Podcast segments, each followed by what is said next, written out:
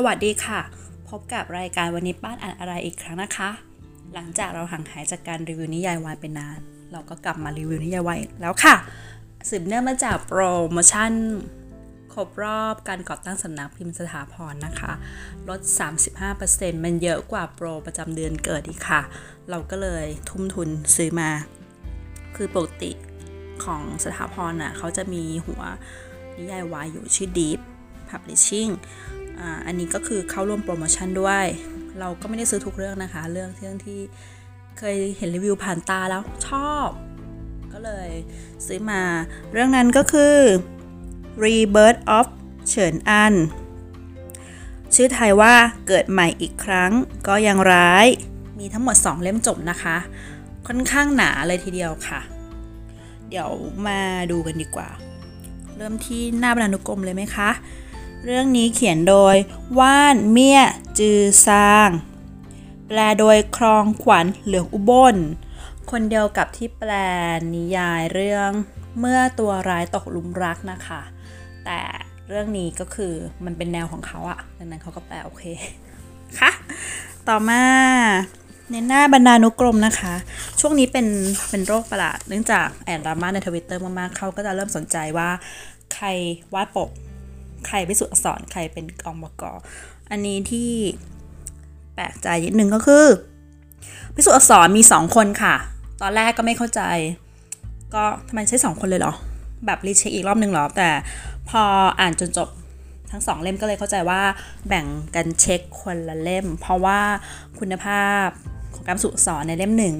มันน้อยกว่าเล่ม 2 อย่างเห็นได้ชัดนะคะ และอ่านเล่มหนึ่งก็จะ สะดุดนิดนึง มันพิมพ์ตกไปหรือเปล่านะ อะไรแบบนี้ค่ะแต่พอเล่มสองค่อนข้างจะไหลเลื่อนอยู่นะคะ เราก็ไม่รู้ว่าคนไหนพิสูจน์สอนเล่มไหนนะคะเพราะเขาใส่มาสองคนแล้วเขาไม่บอกเขาไม่แยกเล่มให้ค่ะ แล้วก็อีกอันนึงอันนี้แบบสะดุดตามากเลยก็คือ ปกและภาพประกอบนะคะ เป็นผลงานของ Let Me Die Alone ค่ะ คือเราตามทวิตเตอร์ของนักวาดคนนี้อยู่ ก็ตอนนั้นจำได้ว่าเขาวาดนาเมโกะ เป็นมัสคอตเห็ดนะคะ ของญี่ปุ่น แต่ตัวนั้นคอสเพลย์เป็นคุริคาระหนุ่มดาบนะคะที่เขาเรียกกันว่าหนุ่มเกาลัดนะคะ เพราะว่าชื่อญี่ปุ่นมันคล้ายๆคำว่าเกาลัดนะคะ ก็ปิ๊งมากก็เลยรู้สึกจะฟอลเขาเพราะเหตุนั้น อืม เอ๊ะ หรือว่ามีก่อนนั้นนั่นอีกนะ เอาเป็นว่าตอนนั้นคือเราชอบเกมนาเมโกะอยู่แล้วด้วย เราก็เลยตามฟอลเขาหลังจากนั้นเราก็ไม่เห็นเขาวาดอะไรเกี่ยวกับนาเมโกอีก มั้งไม่ได้เห็นนานแล้วจำไม่ได้แล้ว แต่ก็ยังฟอลอยู่นะคะ แล้วก็นิยายเรื่องนี้ เนื่องจากเราเห็นในดราม่าทวิตเตอร์อีกแล้วนะคะ ว่าทำไมคนแบบชอบบอกว่าอย่า spoil อย่างนั้นอย่า spoil อย่างนี้ล่ะทีเนี้ยการลงรายละเอียดของนิยายอะบางทีก็กลายเป็น spoil คนที่จบ happy ไหม bad ไหม บางคนถือว่าเขาต้องการรู้ก่อน แต่บางคนบอกว่าอย่างเงี้ยเรียก spoil นะ หรือว่าการใส่เรตหรือว่าการแบ่งเพศก็คือเป็น spoil ไหมเราไม่เข้าใจเหมือนกันว่าทำไมมันถึงได้แบบเออมากคนก็มากความมันนะงั้น ต่อไปนี้ในการรีวิวหนังสือทุกเรื่องของเรา เราจะแปะว่า spoiler alert ไปเลยนะคะหนึ่งคือเผื่อตัวเองเผื่อ spoil ไปแล้วก็ 2 เพื่อลงรายละเอียดด้วย อย่างเช่น เรื่อง Rebirth of เฉินอันนะคะ มี trigger warning อยู่ ดังนั้นถ้าเราไม่เตือนล่วงหน้าแล้วคุณไปซื้อมา อาจจะมีปัญหาในอนาคตได้ แบบจิตตกอะไรเงี้ย ก็คือ ถ้าอ่านหลังปกนะนี่อ่านให้ฟังเลยนะหลังปกเล่มหนึ่งเล่มสองไม่เหมือนกันนะ เอาเล่มหนึ่งก่อน เฉินฉางอัน มาเฟียพ่อค้าอาวุธปืนวัย 40 ฉายาจิ้งจอกเจ้าเล่ห์ผู้รักษาพรหมจรรย์ไว้อย่างดี ไม่ว่าหญิงหรือชายก็ไม่สามารถทำให้เขาแปดเปื้อนได้ ถูกลูกเฟิงเด็กกำพร้าที่ตัวเองชุบเลี้ยงหวังให้เป็นผู้สืบทอด จับไปขังไว้บนเกาะ ล่ามโซ่ทั้งแขนขา แถมยังฝากรอยอัปยศบีบคั้นให้เขาตัดสินใจละเมิดกฎเหล็กของพ่อค้าอาวุธ นั่นคือจบชีวิตด้วยสินค้าของตัวเองต่อหน้าต่อตาลูกเฟิงเขาว่าโชคชะตากับเล่นตลก คนอย่างตายไม่อาจสมหวัง เขาพลันได้เกิดใหม่ในร่างของเจ้าอ้วนขี้แพ้ ผู้มีสายตาสั้น ฟันเหยิน นามว่าเฉินอันนักธุรกิจหนุ่มวัย 30 ต้นๆที่กรีดข้อมือฆ่าตัวตายเพราะถูกคนรักเก่าสมคบคิดกับแฟนใหม่ทรยศหักหลัง นี้ คือถ้าอ่านหลังปกต้องรู้แล้วใช่ไหมคะ ว่ามันต้องมีการข่มขืนแน่นอนเร็บมาเต็มๆ ไม่งั้นไม่มีคำว่าฝรอยอัปยศล่ามโซ่จับขังหรอกค่ะ ออกแนวตบจูบจำเลยรักไหม ก็นิดหน่อย แต่ช่วงชีวิตก่อนที่เขาจะตายเขาไม่เขียนเยอะแน่นอน trigger warning เราคือ1 rep 2มีการสุยซายฆ่าตัวตายนะคะ มีการใช้อาวุธ แล้วก็ถ้าอ่านไปเรื่อย มันจะออกแนวดีฟีด้วยก็คือ domestic violence คือตัวละครจะมีปม เรื่องนี้ แล้วก็มี incest ด้วย ไม่มีฉาก incest แต่มี incest นะคะ งั้นเราก็เลยคิดว่าเราต้องเล่าให้หมดว่าประเภทของเรื่องนี้มิทิกเกอร์วันนี้อะไรล้วประเภทแน่นอนแน่นอนแหละประเภทมันก็คือ homosexual ใช่ไหมก็คือ Y แต่ทิกเกอร์วันนี้ก็คือเนี่ยบอกนะ มีทั้งฆ่าตัวตาย มีทั้งการข่มขืนอ้ออันนี้ถือว่า spoil ไหมอะเอาเป็นว่าคน ขอขอจัดว่าสปอยไหมแล้วแต่คนนะ เอาเป็นว่าเรื่องนี้ไม่มีพระเอก จบแบบฮาเร็ม คนที่ไม่ชอบแนวฮาเร็ม ก็หนีไปนะคะ ใครชอบก็เข้ามาค่ะ ส่วนเรทนะคะ ไม่ NC 18 ค่ะ เราให้แค่ PG 13แล้วกัน เนื่องจากบทอัศจรรย์สามารถจบได้ใน 1-2 บรรทัดค่ะ คือบทอัศจรรย์แรกของเขาที่อ่านเนี่ยคือเราไม่รู้นะว่าเป็นบทอัศจรรย์ในเล่มหนึ่ง จนแบบขึ้นบทต่อไปแล้วก็มีเรื่องมันเล่าเหตุการณ์ต่อแล้วฮะได้กันแล้วเหรอวะ อย่างนี้เลย คือถ้าบอกว่า this time lucky in กับ lucky in love อะบทอัศจรรย์ไม่มีนะ หรือมีก็ไม่รู้นะ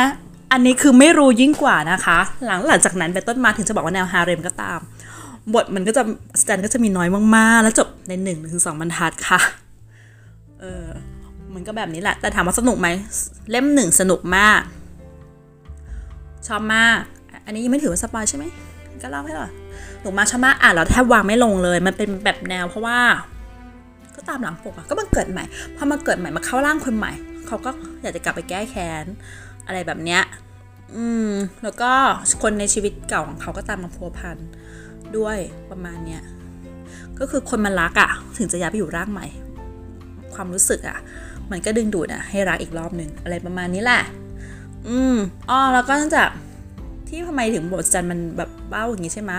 ก็คือตัวนายเอกอะ่ะมันเป็นคนรักสะอาดมาก แล้วมันรู้สึกว่า เรื่องอย่างว่าทำให้มันสกปรกเลยเธอะมันเปียกมันแฉะมันเหนียวเนินหนาอะไรอย่างเงี้มันไม่ชอบมันชอบแบบความแห้งๆสบายๆอย่างเงี้ยมันก็เลยไม่เคยมีอะไรกับผู้หญิงผู้ชายเลยใช่ไหมแต่ก็ดันมาโดน อืม นั่นแหละ ตามหลังปกอะ่ะ อืมข่มขืนไป ก็เลยได้รู้จักทางร้าแล้วทีนี้พอมาเกิดใหม่อะ อันนี้เข้าสปอยได้ยังนะอ้าวเล่าเล่าไปก่อนแล้วกัน ก็คือร่างใหม่ของมันอะเป็นเกย์แต่เนื่องจากทั้งอ้วนลงพุง ฟันเหยิน แล้วก็สายตาสั้นชนิดที่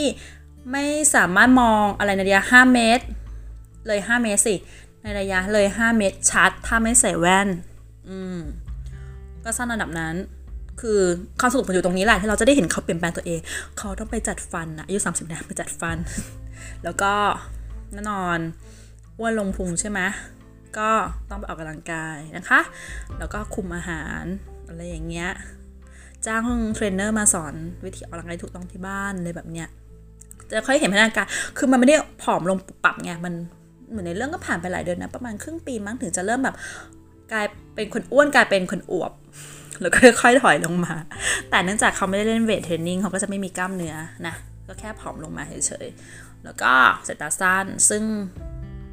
อันนี้เป็นจุดเด่นเลย ก็คือใส่แว่นอ๋อแล้วก็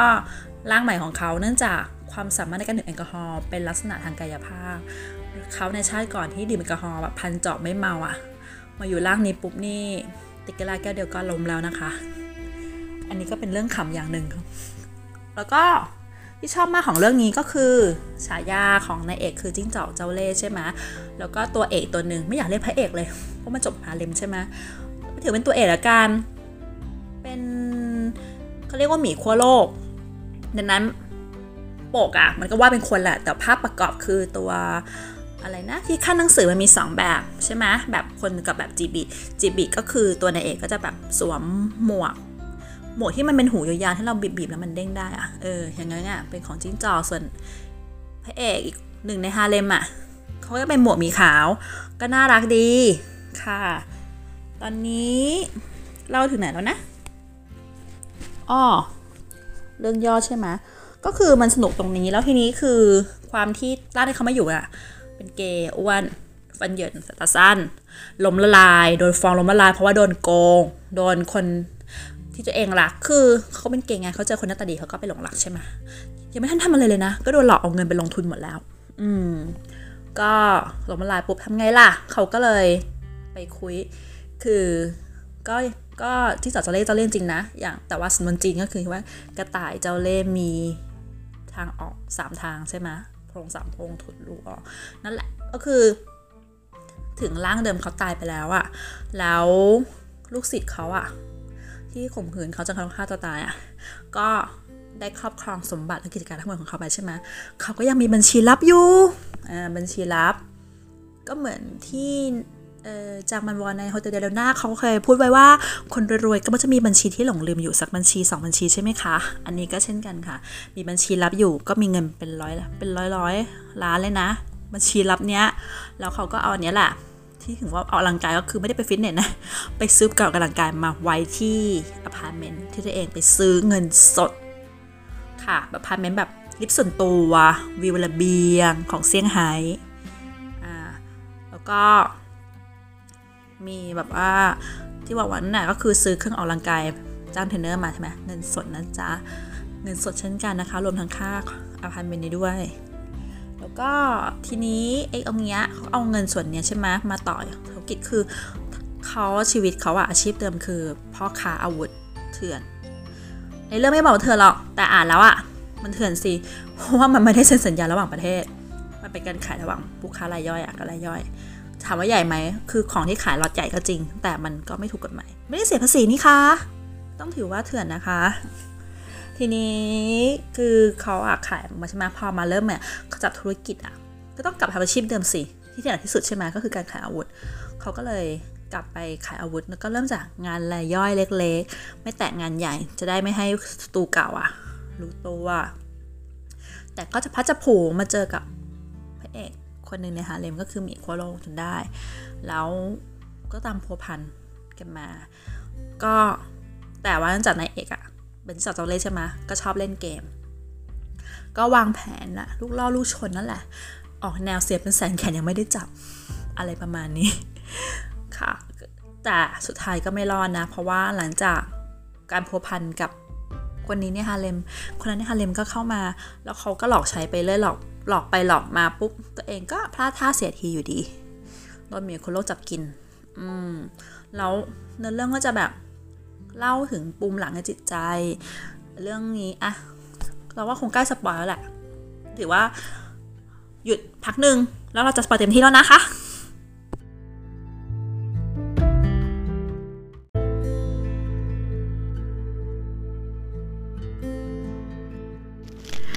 สวัสดีค่ะ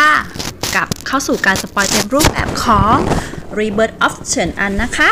หรือชื่อไทยว่าเกิดใหม่อีกครั้งก็ยังร้ายค่ะ ก็คือ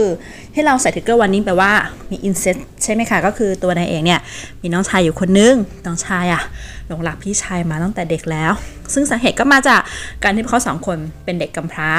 คือพ่อแม่ของเขาอะตาย ตอนแรกเราไม่รู้หรอก แต่อาจเป็นเรื่องจากรู้ว่า พ่อแม่เขาอะก็เป็นนักค้าอาวุธเหมือนกัน แล้วก็เกิดเหตุการณ์นั่นแหละที่ว่านักค้าอาวุธไม่ควรจะถูกฆ่าด้วยอาวุธของตัวเองใช่ไหมแต่ ก็มาจะเป็นอย่างนี้ตลอดนะดังนั้นเขาก็เป็นเด็กกำพร้าใช่ไหมแล้วตอนนั้นเผอิญว่าไปกำพร้าที่ที่ไหนจะไม่ได้ละ แต่ได้ไปรับมีคนรับเลี้ยงดูที่อเมริกา แต่ครอบครัวที่รับเลี้ยงดูเขาว่าเป็นครอบครัวแบบเหมือนถ้าเรารับเลี้ยงเด็กใช่ไหมจะได้เงินช่วยเหลือ ทีนี้ครอบครัวเนี่ยก็เลยรับเลี้ยงตัวนายเอกกับน้องชาย เพื่อจะเอาเงินช่วยเหลือแหละ ก็โดนทั้งทั้งสองพี่น้องก็โดนทุบตี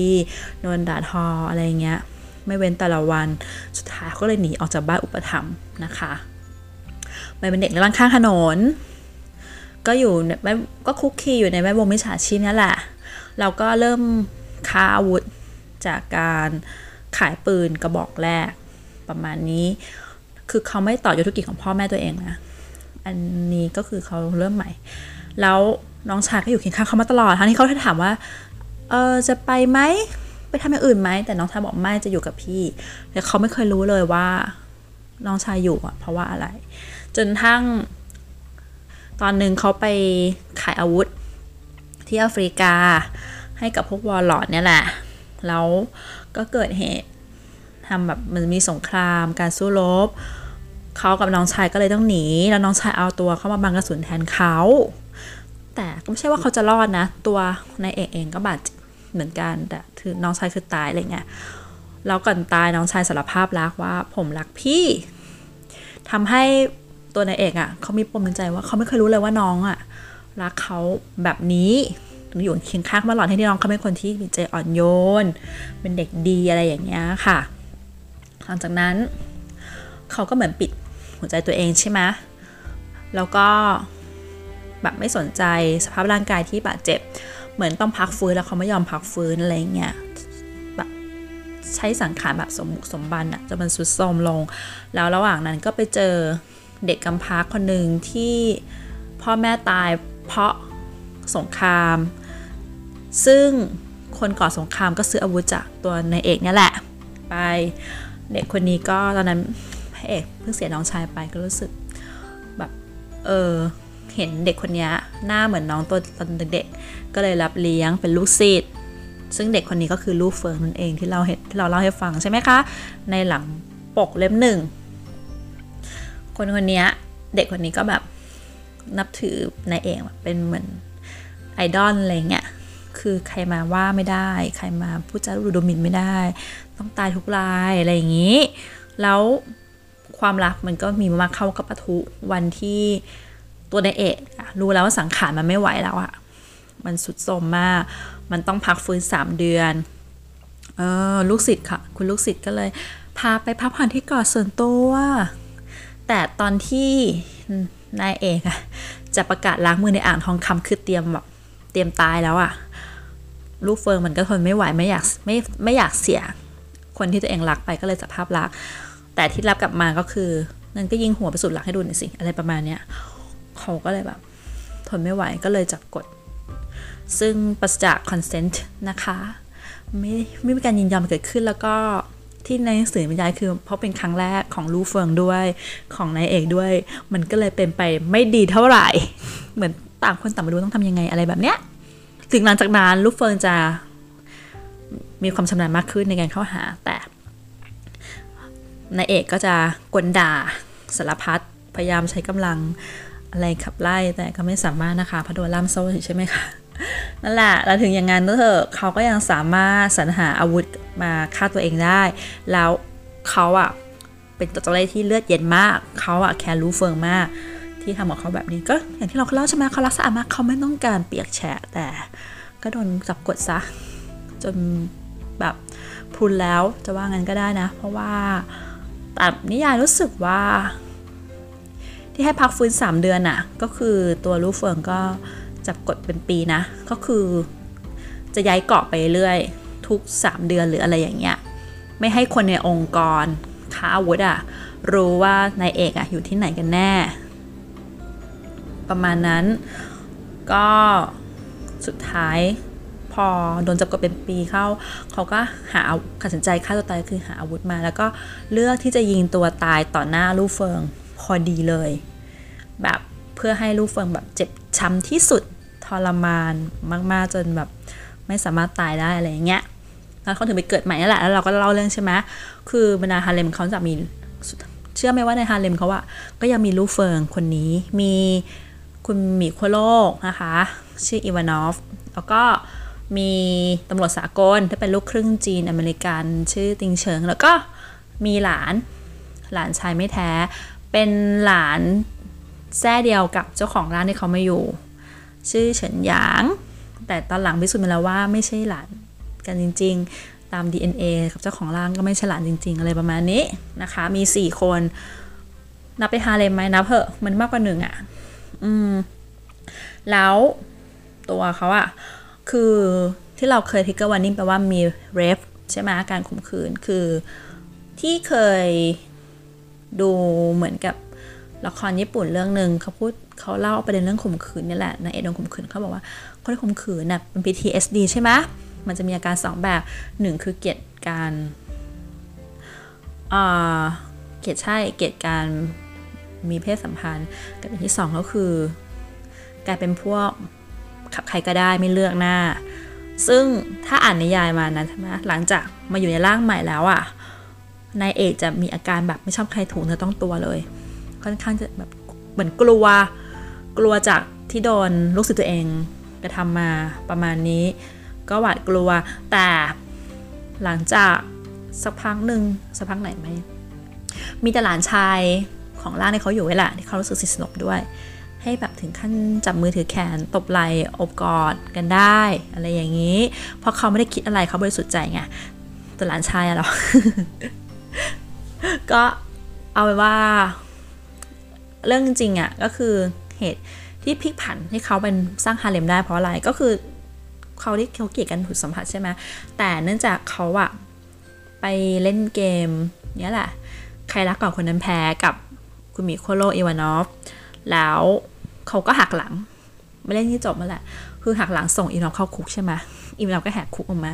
ลักพาตัวเขาไป แล้วเขาที่รู้ว่าโดนลักพาตัวมาต้องโดนเอาคืนแน่ๆเลยใช่ไหมเขาก็เลยตัดสินใจกินเหล้าเพราะว่าร่างร่างกายใหมาของเขาอะแพ้แอลกอฮอล์แบบ คือกินแล้วแบบเมาแบบเมาได้ง่ายมากอะเขากระดกเลยกระดกวน์ไปเกือบหมดขวด ให้มันเมาๆไปเลยจะไม่รู้ว่าตัวเองโดนกระทำอะไรบ้าง ซึ่งก็สำเร็จนะเขาไม่รู้จริงๆว่าตัวเองโดนกระทำอะไรบ้าง แล้วเขาพูดอะไรไปบ้าง ซึ่งทำให้ตัวอิมนับจับได้ว่า คนนี้ก็คือ คนที่เขาหลงรักเจ้าพ่อเจ้าพ่อขาอาวุธคนนั้นที่หลงรักแล้วก็ตายไปแล้วเขาตายไปแล้วแล้วอะไรอย่างเงี้ยอืมซึ่งเขาก็ดีใจมาก เพราะว่าอิมนับเนี่ยมีปมเหมือนกันก็คือ ครอบครัวเขาอะ่ะ ก็เป็นครอบครัวขาอาวุธนี่แหละ ซึ่งร่ำรวยขึ้นมาตอนที่สหภาพโซเวียตแตกเขาก็เอาวุธที่เหลือของสหภาพมาขายใช่ไหมให้กับตัวนายเอก ก่อนที่นายเอกจะ เออ ตายอะแหละ แล้วทีนี้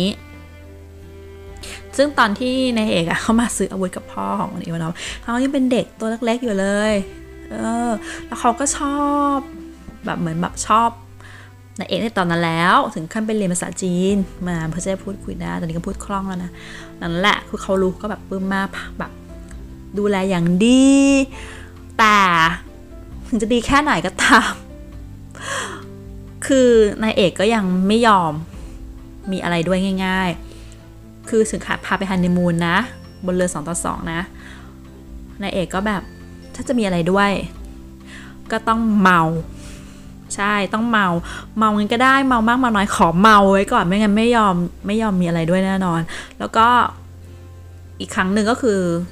เขามีคือตัวนายเอกเขามีปมใช่ไหมเรื่องน้องชายตายเขาสืบเขาเหลือตัวคนเดียวเขาอ้างว่าเดียวเขาเลยแบบค่อนข้างจะจริงหอยหาความรักแหละแต่เขาแบบมีเกาะที่แน่นหนา เขาก็เลยไม่ไม่สามารถสานสัมพันธ์กับใครได้ พอมาอยู่ในร่างเนี้ยเหมือนเหมือนแบบอิสระ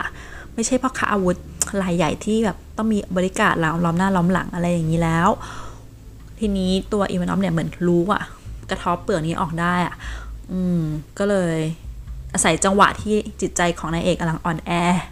เรื่องความเหงาอะอืมมีอะไรด้วย ซึ่งอันนี้จริงนิสัยไม่ดีมากๆเลยนะ แต่ตัวอีวานอฟมันก็แบบ เลือกแล้วว่าว่ารักคนเนี้ยคนเดียวอะไรประมาณนี้แหละ ซึ่งตอนหลังพอมารู้ว่านายเอกไม่รักเขาคนเดียว เพราะนายเอกเป็นคนโลภมากนี่ก็มีเรื่องนิดนึงเหมือนกันนะคะอ้าวต่อไปนายเอกอะพอเขาเปิดใจกับอีวานอฟแล้ว เขาก็คิดว่าเขาจะต้องไปเคลียร์กับลูกเฟิงลูกศิษย์ของเขา เหมือนให้บุญคุณความแค้นมันจบสิ้นกันสักทีเขาได้ไม่ค้างคาใจต่อไปใช่ไหมเขาก็เลย ไปไปหาลูกเฟิง แล้วก็ไปช่วยสะสางคดีในองค์กรให้เรียบร้อย จากนั้นการสะสางคดีทำให้ลูกเฟิงได้รู้ว่า ตัวนายเอกเนี่ยแหละ คือเหมือนเหมือนจะทะลุเรื่องจะทะลุมิติไหมไม่ใช่ เหมือนกลับมาเกิดใหม่ในร่างคนอื่นอะไรประมาณนี้แหละ แล้วคราวนี้นายเอกก็เหมือนกับเข้าใจตัวเองมากขึ้นใจตัวเองมากขึ้น ว่ารู้รู้สึกกับลูกเฟิงยังไง แล้วลูกเฟิงเห็นเขาเป็นเห็นเขาเป็นยังไงเขาเหมือนเขาแบบให้อภัยแล้วได้ไหมอะ คือเราไม่เข้าใจเหมือนกันว่า คนที่โดนคนคนหนึ่งข่มขืนมา จะยอมกลับไปมีอะไรด้วยกับคนคนนั้นหรอ มันแบบเป็นสภาวะจำยอมไหมไม่ใช่นะในเรื่องอะ่ะ คือเหมือนกับเขาอะ่ะปล่อยวางแล้วอะ่ะเขาให้อภัยลูกศิษย์ของเขาแล้วอะ่ะ แล้วเขาก็เต็มใจที่จะมีอะไรด้วย อืมมีทั้งแบบขอเป็นคนควบคุมเอง เพราะว่าลูกศิษย์โคตรแบบไม่ประสีภาษาเลย แล้วเขาก็ความทรงจำในตอนที่โดนจับกดที่เกาะมันแย่มากว่าไม่ชำนาญคือ ประมาณว่าร่างร่างร่างใหม่เนี้ยครั้งแรกที่เจอก็คือเจออีวานอฟซึ่งแบบเชี่ยวชองชำนาญไงแล้วแบบมาเจอลูกศิษย์ตัวเอง ซึ่งไม่ประสีภาษาเขาบอกเขาเพื่อคนสอนดีกว่า คือขอให้เจ็บเนาะจะได้ไม่เจ็บตัวเขาใช้คำนี้นะว่าฉันฉัน เป็นคนบอกเองว่าจะทำอะไรบ้าง จะได้ไม่ต้องเจ็บตัว อันนี้คือบทสัจจันนะคะ แล้วดูแล้วแบบมีอย่างนี้ด้วยเว้เออ แต่ก็ดีเหมือนเขาเข้าใจตัวเองอะเออ แล้วก็พอจบนี้ใช่ไหมก็จะเหลืออีกสองคนใช่ไหมก็คือ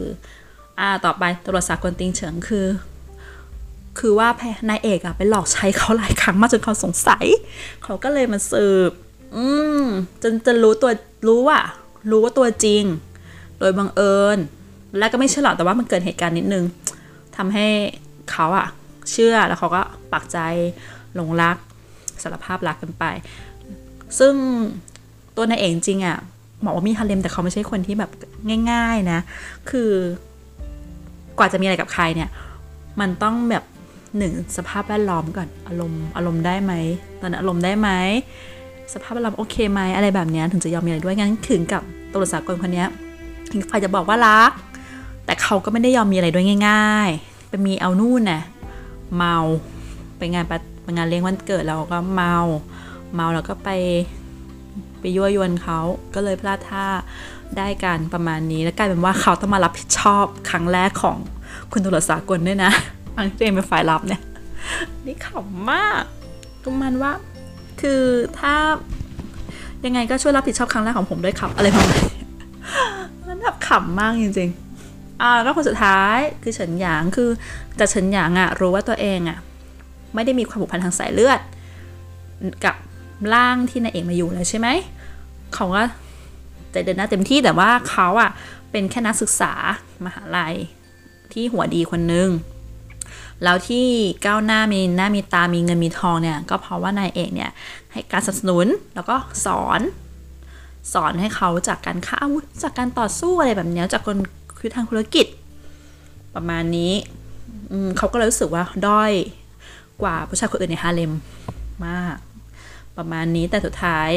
ตัวนายเอกก็คลายปมในใจให้ โดยการแบบมอบหมายงานในชิ้นหนึ่งถ้าทำสำเร็จก็ถือว่าผ่านสอบผ่านแล้ว จะได้ยอมคือเขาเขาเขารู้กันอยู่ ก็รู้กันนะว่ารัก แต่คือเนื่องจากตัวฉันยังไม่เคยมาขอมีอะไรด้วยเลยทำให้เอกแปลกใจก็เลยถามนี่รู้ว่าไม่เพราอีกฝ่ายคิดว่าตัวเองไม่คู่ควรเขาก็เลย เปิดใจอะแค่เควนนี้ผ่านโอเค เราก็จะมา NC กันได้เลยนะ มานี้ ซึ่งฉากนั้นก็จบในหนึ่งถึงสองทัดเช่นเดียวกันค่ะ ไม่ต้องคาดหวังอะไรนะคะ ฟินไหมฟินอืมแต่ถึงได้บอกไงว่าเรื่องนี้ PG 13อะทีนี้เรื่องนี้ที่ชอบเล่มหนึ่งถือว่าสนุกมากเล่มสองเราเริ่มมาเอื่อยเพราะอะไรรู้ไหมมันเริ่มออกทะเล เออมันจะมาออกทะเลตั้งแต่ตอนที่อิตาอีวานอฟมาอีโคโลงอะมันพาไปฮันนีมูนกลางทะเลแล้วแหละ แล้วมันก็เกิดพายุฝนกระหน่ำทำให้เรือไปติดเกาะล้าง อะไรแบบเนี้ยเกาะล้างหนึ่งเกาะล้างสองมีอิตาเจ้าชายอาหรับมาจับตัวไป เพราะว่าจะเอาเงินคืนที่โดนขายของปลอม แล้วก็มีเรื่องนู้นเรื่องนี้เข้ามา จากนั้น ออกทะเลครั้งนี้เราก็รู้สึกว่าออกไปทำไมเนี่ย ออกไปเพื่อไปดูฉาก NC เหรอ คืออย่าบอกเลยว่า NC มันเออ NC ในทะเลอันนั้นอะถือว่าเยอะที่สุดในเรื่องแล้วนะ มี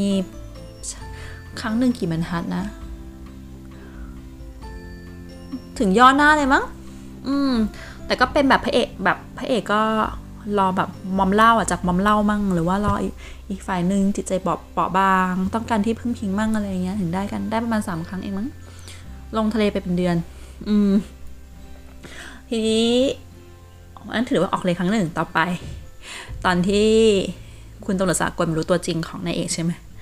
ออกทะเลครั้งที่สองคราวนี้ถึงขั้นทะลุมิติย้อนไปยุคจีนโบราณ ซึ่งตัวเขาคาดกันว่าเป็นอดีตชาติของนายเอกเองกับความสัมพันธ์อันยุ่งเหยิงกับผู้ชาย 3 คนในฮาเลมของเขา ส่วนตัวสกลติดไปด้วยเหมือนกับไปคอยช่วยเหลือ คอยแก้ไขอะแล้วทีนี้ก็จะมีปมอย่างหนึ่งว่า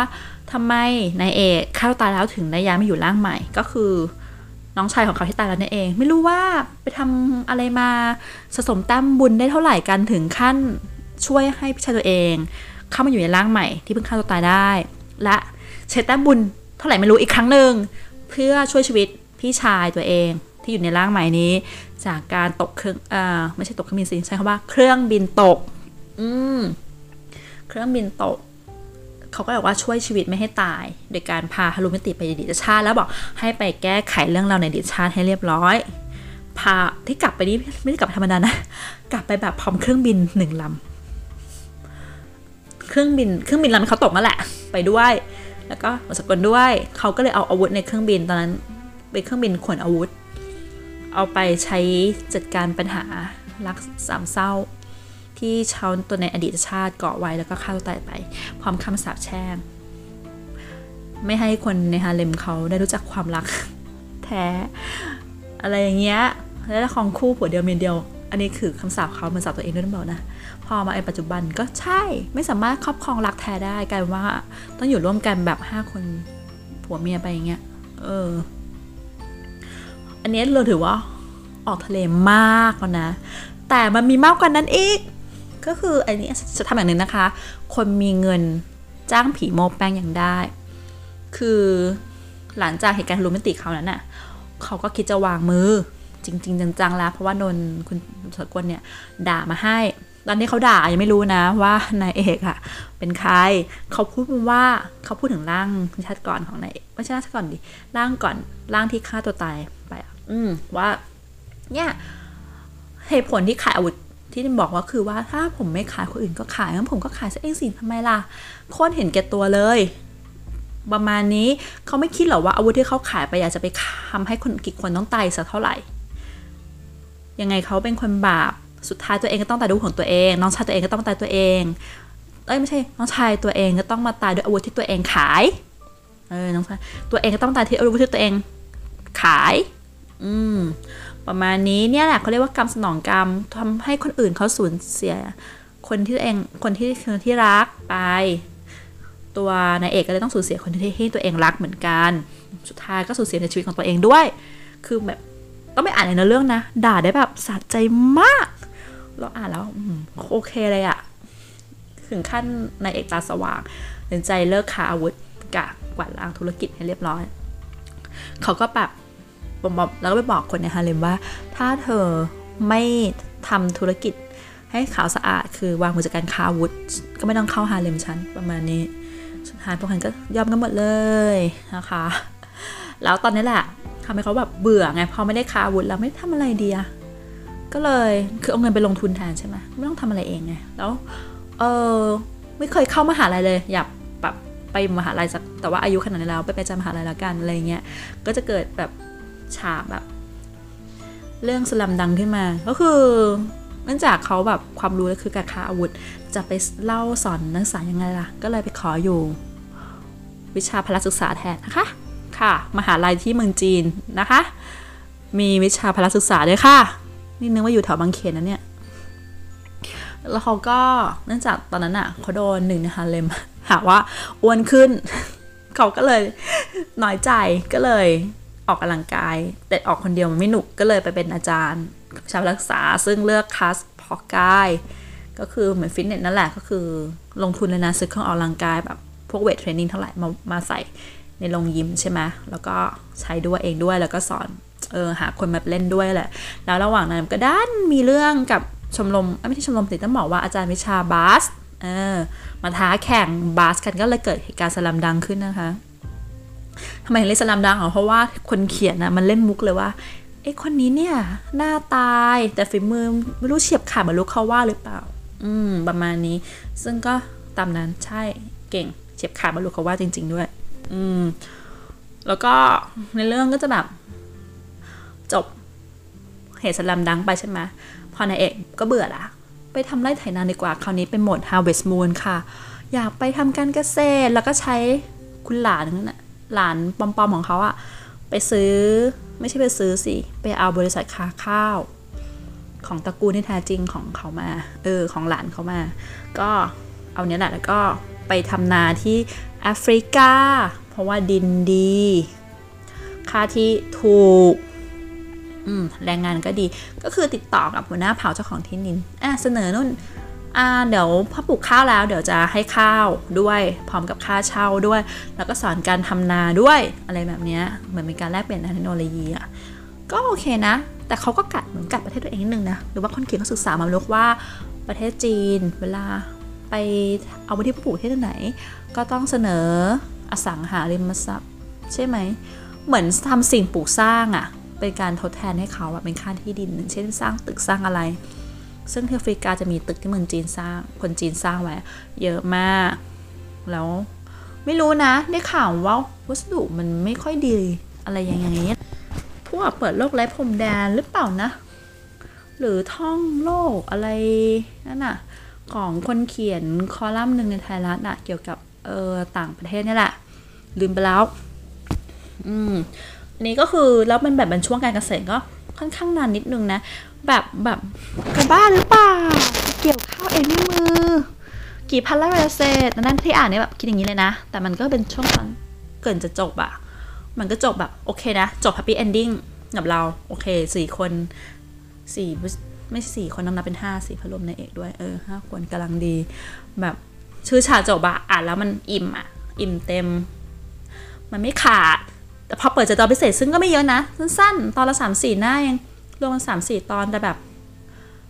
มีโอเคมันก็มีเหมือนเหมือนเสริมอะเป็นเหมือน side story อะเพิ่มมากขึ้นแต่ตอนพิเศษแบบพิเศษพิเศษเลยอะมีมาทำไมเนี่ย ไม่เข้าใจจะทำภาคต่อหรอ อะไรแบบเนี้ยไม่ไม่ชอบตอนพิเศษสักสามสี่ตอนนั้นนะไม่ชอบอยู่ตอนหนึ่งไม่ชอบที่สุดเลย แบบเขียนขึ้นมาสนองความสนอง need แฟนคลับหรือเปล่า หรือยังไง ไม่เข้าใจ อืมแต่ถือว่าสนุกนะเรื่องนี้คือถ้าหากคนเจอนิยายเรื่องไหนของเพจคนนี้ ก็ว่าจะซื้อมาอ่านอีกค่ะ แต่อย่างที่เราบอกนะทิกเกอร์วอร์นิ่งหลากหลายทั้งมามาอืมก็เลยเราเราเราว่าเราบอกทิกเกอร์วอร์นิ่งครบแล้วนะอะย้ำอีกทีค่ะเรื่องนี้นะคะ มี rape ข่มขืน มี incest ความรักในครอบครัวใช่ไหมคะ ที่ผิดปกติ แล้วก็มีดีวีโดมิสิเวอร์เลนความรุนแรงการใช้กำลังในบ้านนะคะ แล้วก็มีอะไรอีกนะ ซุยไซมีการฆ่าตัวตายนะคะคนเป็นโรคซึมเศร้าไม่ควรอ่านมั้ง มันค่อนข้างหมวนนะมันก็แนะนำว่า คนเป็นโรคซึมเศร้าอย่าเพิ่งอ่านเลย อืม ไม่ได้หมุนมาก แต่ก็มีหมุนหมุนนิดนึง อืมอ๋อใช่ยาโอย แล้วก็ PG 13 ไม่ใช่ 48 นะคะ ก็น่าจะครบแล้วนะ ที่เรานึกนึกออกอ๋อเรื่องนี้มีประโยคที่เราชอบมาก ช่วง Harvest Moon นั่นแหละ อะแล้วก็โอเคเลยแหละ เดี๋ยวเปิด ขอเปิดหาแป๊บนึงเอามาเล่า เพราะว่าเนื่องจากชอบมากแต่ไม่ได้ จดไว้ ว่าอยู่ตรงไหนคั่นเอาไว้แทนที่คั่นหนังสือเยอะก็ดีอย่างนี้แหละค่ะอะก็คือเขาพูดถึงแอฟริกา ว่าแอฟริกาเนี่ย ดินก็ดีอุดมสมบูรณ์ทำไมถึงเป็นประเทศที่คนขาดอาหารเยอะมาก อันนี้คือเขาก็เลย อธิบายนะคะ ผ่าน character อีวานอฟมิโคโลนะคะ คือเธอจะให้มาลงทุนทำการเกษตรที่ใดที่หนึ่งเนี่ย ก็เหมือนคาวุธเราต้องทำกันบ้านมาก่อนนะคะ เหมือนเปิดโปรเจกต์โปรเจกต์หนึ่งเขาเลยบอกว่าที่แอฟริกาเนี่ยทั้งๆที่มีผืนดินอุดมสมบูรณ์ แต่คนส่วนมากของประเทศกลับยากจนและขาดแคลนอาหาร แต่ละปีไม่รู้ว่ามีคนต้องหิวตายกี่คนทำไมอะหรอ ก็เพราะว่าอะไรหนึ่งคือที่นี่น่ะร้อนมาก ทำงานเล็กๆน้อยๆก็เหนื่อยแทบตาย 2. คือแอฟริกาอุดมไปด้วยอาหาร บนต้นไม้มีผลไม้พร้อมสับ ในป่าบนทุ่งหญ้า มีสัตว์นานาชนิดนับไม่ถ้วน ถึงไม่ทำการเกษตรก็ไม่ต้องกลัวท้องจะหิว นานวันเข้าผ่านไปปีลาปีเล่า คนท้องถิ่นก็ถูกปลูกฝัง กลายเป็นขี้เกียจจนเคยชิน และไม่มีทางออกมาหาลู่ทางทำมาหากินให้ตัวเองเพียงเพราะถูกบีบให้เอาชีวิตรอดอ่านตอนนี้จบแบบ เอ๊ะ ถ้าตัดเรื่องสิ่งสารสัตว์เต็มป่าเนี่ย มันก็ประเทศไทยแล้วเลยนะเนี่ยที่เขาบอกว่าประเทศเราอุดมสมบูรณ์เกินไปคนสุขสบายเกินไปในน้ำมีปลาในนามีข้าว ก็เลยไม่ได้รนขนขวายนะคะ เหมือนที่ยุโรปยุโรปเขาสู้รบกันเพราะเขาต้องการอาหาร ใช่ไหมจากประวัติศาสตร์ในทวิตเตอร์แหละอ่านของใครสักคนมา นั่นแหละ ส่วนในเอเชียเนี่ยอุดมสมบูรณ์ก็เลยสู้รบกันเพื่อเอาพื้นที่เฉยๆ ใช่ไหมเอาอาณาเขตเอาอำนาจเออประมาณนั้นแหละ อืมเป็นประโยคที่ชอบมากในเรื่องนี้นะคะ ก็ขอจบการรีวิวแต่เพียงเท่านี้นะคะ เรื่องต่อไปเป็นอะไรเดี๋ยวขอคิดอีกทีนึงค่ะ สวัสดีค่ะ